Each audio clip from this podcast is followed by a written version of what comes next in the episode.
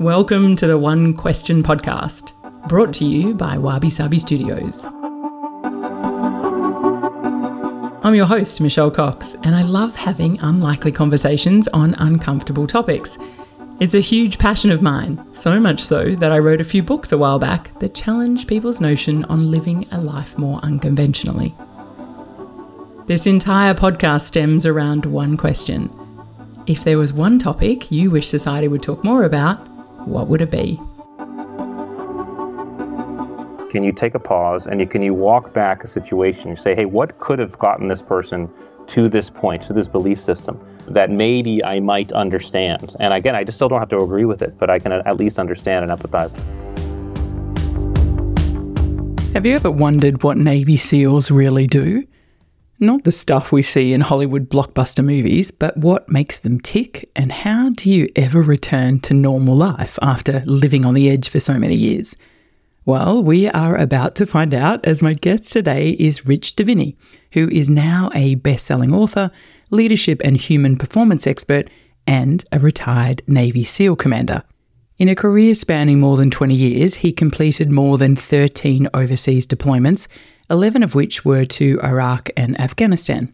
He served on multiple SEAL teams and in several leadership positions, including as a commanding officer for a SEAL squadron. As the officer in charge of training for specialised command, Rich was intimately involved in an extremely specialised SEAL selection process, which pared down a group of exceptional candidates to a small team of the most elite optimal performance. What a fascinating job. After retiring from the Navy in 2017, Rich worked as a speaker and facilitator before releasing his book, The Attributes: 25 Hidden Drivers of Optimal Performance. This has led to a business called The Attributes, where he brings all his knowledge together as they help companies build the highest performing teams possible. I have so many questions for this fascinating human. Let's dive in.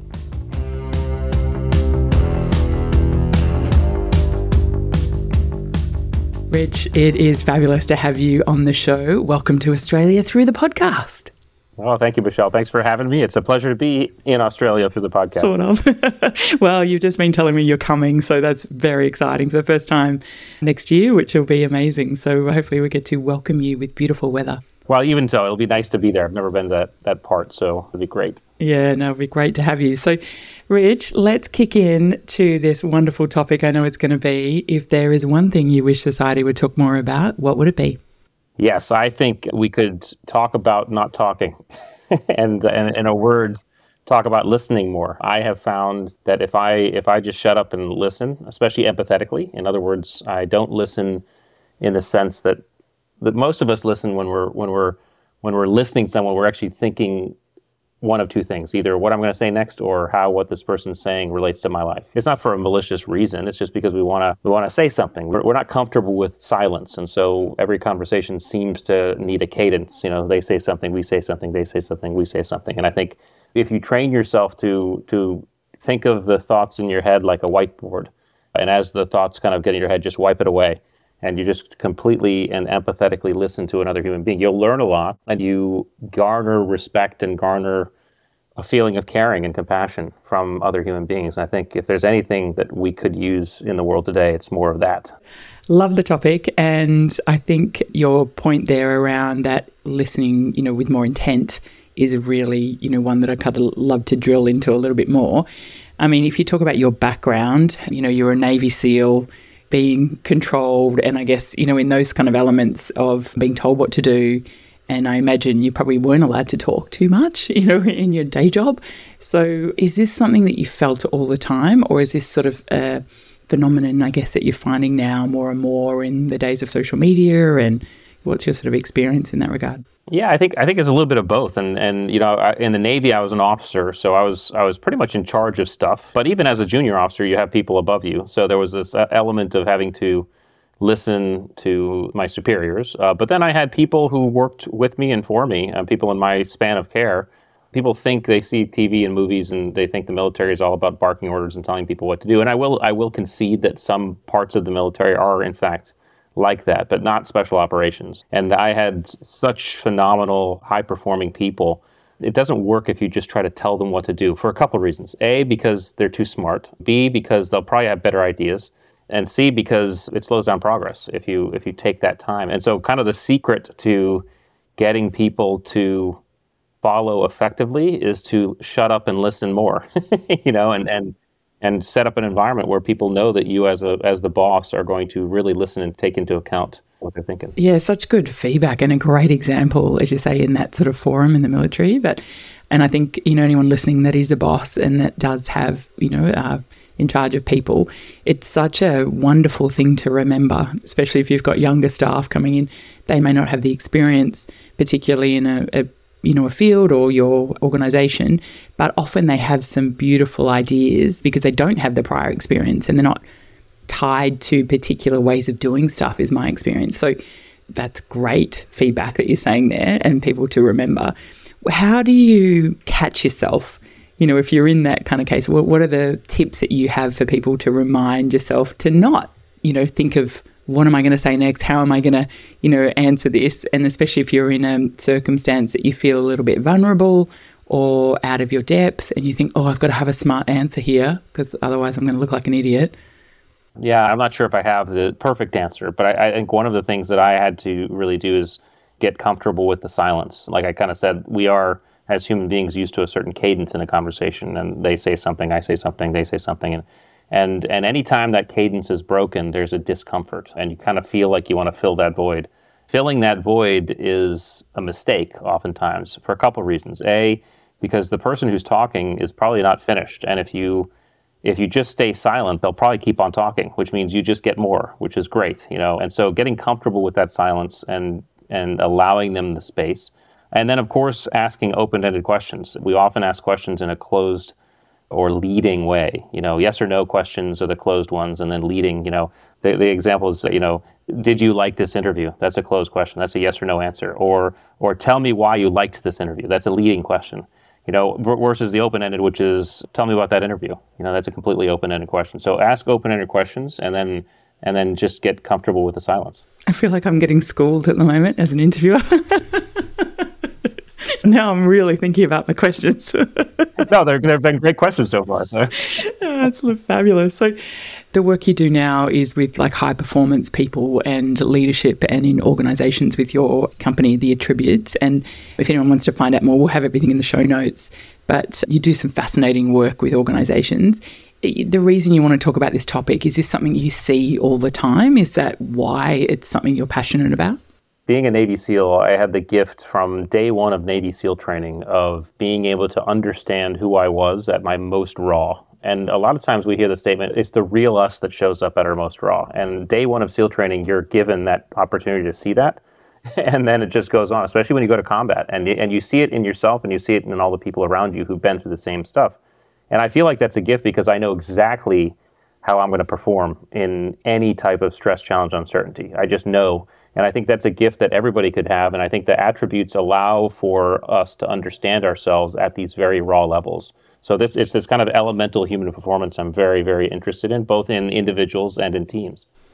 You've done some work in this space about creating the first ever Mind Gym that helps special operators train their brains to perform faster, longer, better, and especially obviously in high stressful circumstances. How do you mould that then? I mean, one, I'm intrigued about that anyway, when you were in the Navy SEALs, to learn a little bit more about that. But then how do you bring that into everyday life and I guess into non-combat zones, but using it in a way that's effective to navigate the challenges in life these days? Yeah, I mean, it's actually more simple than you think, because a lot of people think of Navy SEALs as big, tough, physical beings, right? And that's not true. Navy SEALs, the best Navy SEALs are that because we control our minds. We can control what's up here. And I've seen literally very big, tough guys, and they failed. They've fallen out. And what this means is that we have a control over our minds and our autonomic nervous system so that we can actually manage our stress and anxiety so that we can effectively make decisions. And these are tools and techniques you could apply to any stress and anxiety in our lives, and it doesn't have to be combat. What I always often say, stress, fear, and anxiety show up physiologically the same in every human being. You get that autonomic arousal, you get the rapid breathing, the pupils dilate and things like that. That stress, challenge, and anxiety and fear is contextual to the person, right? So in other words, what it is a very true statement that a group of Navy SEALs in a gunfight with Al Qaeda could be feeling less fear than the kid you just asked to stand up in front of his class and do a book report. Literally, the physiological response is going to be the same, if not more, in the 8-year-old you just asked to stand in front of a class and give a book report. And so what that tells us is that as human beings, and if we have the same physiological responses, we can use the same tools to actually mitigate those and do better. So what we try to teach people are some of those ways that you can understand who you are showing up to the game, attributes, and B, understand how you can actually manage your autonomic arousal, your stress, fear, and anxiety in a way that allows you to get your frontal lobe back online and make conscious, good decisions in uncertainty, challenge, and stress, which is really all the Navy SEALs are all about, right? I always kind of called us masters of uncertainty. That's what we are. It's not about the shooting or the skydiving or the scuba diving. It's the fact that we can drop into deeply complex environments and start to perform because we understand how to manage ourselves in that way. And I think that's exportable, which is exciting. Yeah. So, I mean, there's so many questions I've got for you, but we haven't got a lot of time. So how long were you a Navy SEAL? Just under 21 years. Wow. Okay. So out of that time, if you can even pick one, what would you say you loved the most about that work? In terms of the job I loved the most was when I was running assessment, selection, and training. So I was running the selection process for one of our specialized SEAL commands. And I loved it because it allowed me to really dive into this performance stuff. And I just loved doing that. I love getting really granular. So that was the job I loved the most. What I loved the most about the job holistically was just the people, the people around me. And I tell you what, what I miss the most is the laughing. I mean, we would laugh. Actually, I've never experienced any high-performing team that doesn't have a huge sense of humor as a part of it. But the jokes we would make in deep stress and anxiety would be such that, I mean, I remember literally being in such horrific circumstances and someone would crack a joke and we'd be laughing until we were crying, because that's the way we were able to deal with it, and it gave us a boost, because that's what laughing does. And so that's what I look back the most fondly on. I don't miss it because I have coffee with guys I served with, and we're all retired now, and so we still laugh and stuff, but it was one of the things I loved the most in terms of the team aspect of it. Why is that, do you think? Is there a neurological element to that? You know, laughing obviously releases, you know, serotonin and, you know, different hormones and things. It just made me think about, you know, nurses and doctors. But nurses have the wickedest sense of humour. I've always felt it's how they manage, you know, the challenges of what they see all day, every day. And that's kind of that opposite type scenario. But have you seen something from a scientific aspect in this space? Oh, yes. So when we laugh, which is an involuntary response, it's like sneezing, okay? We get juiced with 3 very powerful chemicals. They're neurotransmitters. One is dopamine. And we all know dopamine. Dopamine as well. It's known as a reward chemical. It's in fact a motivation chemical. Dopamine tells us this is good, keep doing this. This is good, keep doing this. This is why it's the root of all addictive behavior. But we get dopamine. It's one of the most powerful feel-good chemicals that we get. We get endorphins. Endorphins mask our pain. So, and it's funny, in the late 60s, early 70s, scientists were studying the brains of drug addicts, and they discovered that the human brain had opiate receptors. And they said, that's interesting. Why the heck does the human brain have opiate receptors? It's because we make our own opiates. They're called endorphins. Endorphins, you know, athletes will describe this as runner's high, right? But we go a long distance, and we are the endurance creatures we are, because our body releases these endorphins to make our pain dissipate. So we get dopamine, we get endorphins, and finally we get oxytocin, which is, oxytocin's known as the love hormone. It's really more of a neuromodulator, which means it affects both the body and the brain, but it's the bonding, binding chemical of human beings. We get huge amounts of oxytocin when we engage in physical contact with other human beings. Even with our animals, our pets, we get oxytocin. We get oxytocin when we engage in acts of kindness and generosity, whether we're the giver or the receiver.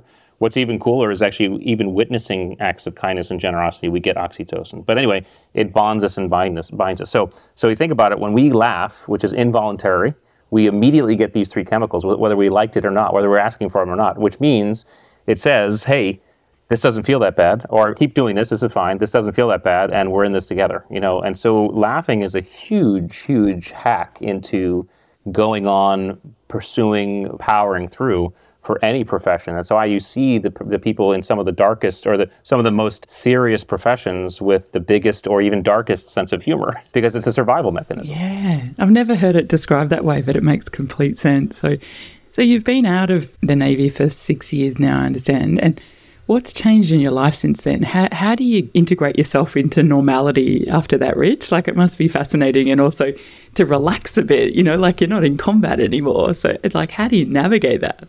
Yeah, I mean, there's certainly a feeling like things aren't as exciting. But I will say this, after 21 years and 13 deployments, I did 7 to Iraq and 5 to Afghanistan. I was pretty much ready to hang it up. I have a family, I have a beautiful wife, 2 kids.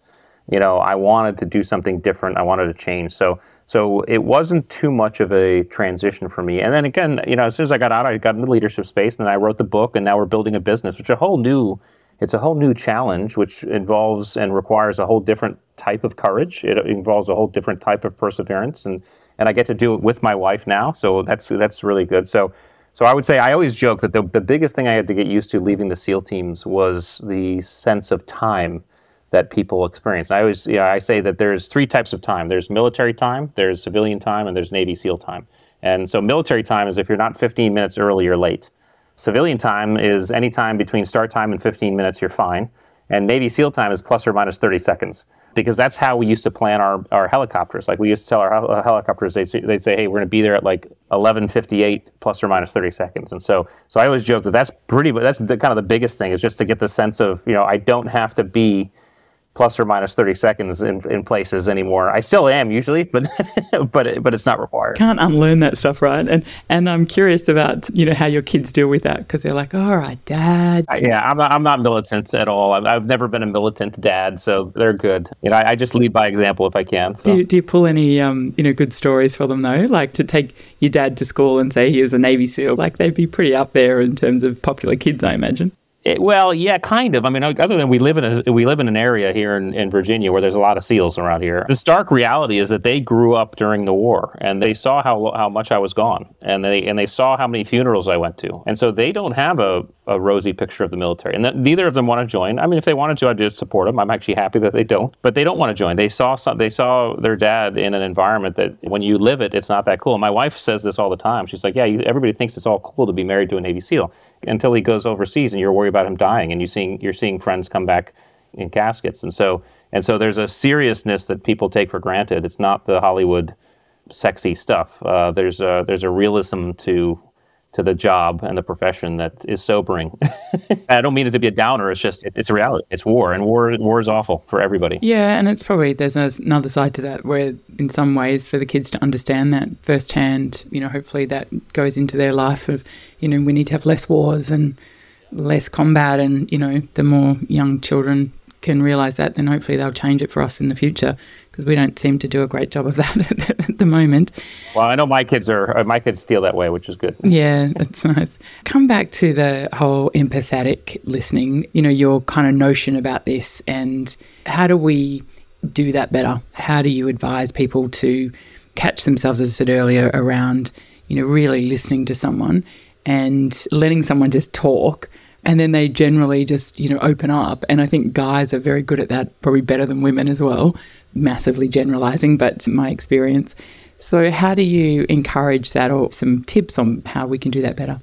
Yeah, I mean, well, the practice part is, you know, obviously ask open-ended questions. We can be conscious about the questions you're asking, whether they're closed, leading, or open. The second practice is just, you know, when you feel the urge to speak, do not, you know. But the third one, I think, and this is a more tough one, is just practicing empathy to begin with. And practicing empathy, really, it's an effort. And empathy is an attribute I talk about. If you're, you know, some people are just higher on it and some people are lower on it. And if you're a little bit lower, which I think I am, my wife is higher, I'm a little lower, I actually deliberately will go find or research or listen to people who I know I vehemently disagree with.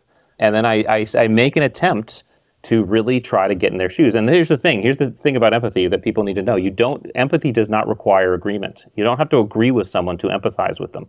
And so the work is, can I really listen to someone and really get a sense of their shoes? You know, can I kind of get into their shoes? Even if I disagree with their shoes, can I get in their shoes? And I think that's the practice there holistically, in terms of practicing overall empathy and trying to get better at it. Such a good point. I've been doing that for years, and part of this podcast is having conversations with people about, often, you know, stuff that I don't agree with or I don't understand or I want to learn more about. But it's a sense of openness, isn't it, to be able to do that in terms of, you know, I was a tour guide throughout Europe, and the things that I learned about religion through that time, the more I learned about it, the more I was like, whoa, like, you know, I just, there's no religion I feel tied to, because they've all got good and they've all got bad. And I take a curious approach to it. And I think that's what I've tried to encourage others, is just to, you know, not form an opinion, but just be curious. And it is hard when somebody may say something that you, to your point, vehemently disagree with, and how to sit in that. Like, what's been a really interesting example for you to tackle that and really challenge yourself in that regard? Oh gosh, I'll give you a story of this in action, and that kind of hit me when so a bunch of us SEALs, we were in Iraq at one of our tours, and there happened to be a situation where, and this is unfortunate, it happened probably too often, it was like a 12 or 13-year-old kid attempted to shoot a rocket-propelled grenade at a coalition convoy. Now, of course, they can't let that happen, so they had to shoot the kid, and the kid, of course, was at that point deceased. You know, we saw this happen, and later that night, we're all kind of around the fire, and we didn't have any work that night, so we're just kind of chatting, and that incident came up, and we said, let's just talk about that for a second. Let's walk that back. Here's a kid, he's 12 or 13 years old, right? He probably has no father, right? It's probably just him taking care of his mom and his sisters. There's no school, there's no sports, there's no music, there's no parties, there's no girls or dating. You know, there's nothing for this kid to get his 13-year-old testosterone out on, you know? And then one day the bad guys show up, or some guys show up, and they say, we'll give you 100 dinar if you go shoot this rocket-propelled grenade at this convoy. And every single one of the SEALs in that circle at that point said, we would be that kid. If we were in that situation, we would be that kid. Now, it's an example of empathy. We weren't agreeing with what the kid was doing. No, we don't agree with the act, but we can certainly put ourselves in the shoes of the kid and understand why it happened. And so I think that's the exercise, is can you stop? Can you take a pause? And can you walk back a situation? You say, hey, what could have gotten this person to this point, to this belief system that maybe I might understand? And again, I just still don't have to agree with it, but I can at least understand and empathize. Even that act alone, if someone even that you really disagree with even gets a feeling that you're trying to do that, they will feel like you care for them. You will create a bond there, you know, and suddenly you now created a bond with another human being, because we can feel this empathetically, right? It's a limbic thing. So I think that's an example of trying to actually do that in an effective way, even with something you disagree with. Great example. And, you know, absolutely, like, truly listening to you then, as I'm very consciously doing, you could completely relate. And I think that's an important one for people to remind themselves of often. Rich, I'd like to finish to talk a little bit about your book, which is The Attributes, and it's around 25 hidden drivers of optimal performance. We don't have time to go through them all now, and obviously people need to read that to do it, but you can't say that, I imagine, out of the 25, there's one that's more important than the other, but do you have a favorite? I have a couple favorites. I would say this, in the book I talk about 25. They're actually, now the work we do with organizations, we work with 42 attributes. The 25 I talk about in the book are centered around this idea of optimal performance. And there's 5 categories: grit, mental acuity, drive, leadership, and team ability. I don't try to put them in any order, but I would say that the grit attributes, courage, perseverance, adaptability, and resilience, I think those are probably some of the most important. And courage is probably the most important as a human being, because courage is literally the ability to step into our fear and discomfort, right? And if we're not able to do that, I mean, we're stalled as humans. I mean, courage is the single attribute that has allowed us as a species to go from cave dwellers to space explorers, right? This ability to step outside of our comfort zone and keep going, right? And keep doing it. And so I think that's probably my favorite, because it's so elemental in our progress as human beings, whether it be our individual progress or our progress as a species. Not really surprising to me, given your background and what you've done and having to be so courageous to do that. So that's fabulous. I've had to practice it a lot, yes. Rich, what a delight it's been to talk to you. Thank you so much. And, you know, really appreciate your insights. And I'm going to continue to learn more from you on your website and books and everything. So thanks for being on the show. Well, thank you, Michelle. Thanks for having me. It's been a pleasure. Well, there you have it. Wasn't that an incredible conversation? I hope you enjoyed it as much as I've enjoyed bringing it to you. If you did like it, can I ask a small favour? Please rate and review on your listening platform for me. I know everyone asks this, but it seriously makes a difference to help get these conversations out in the world, and makes all the hard work and effort I put into this for you all the more worthwhile. And until next time, if you have one question you'd like to ask me, hit me up on my socials or jump on my website, michellejcox.com.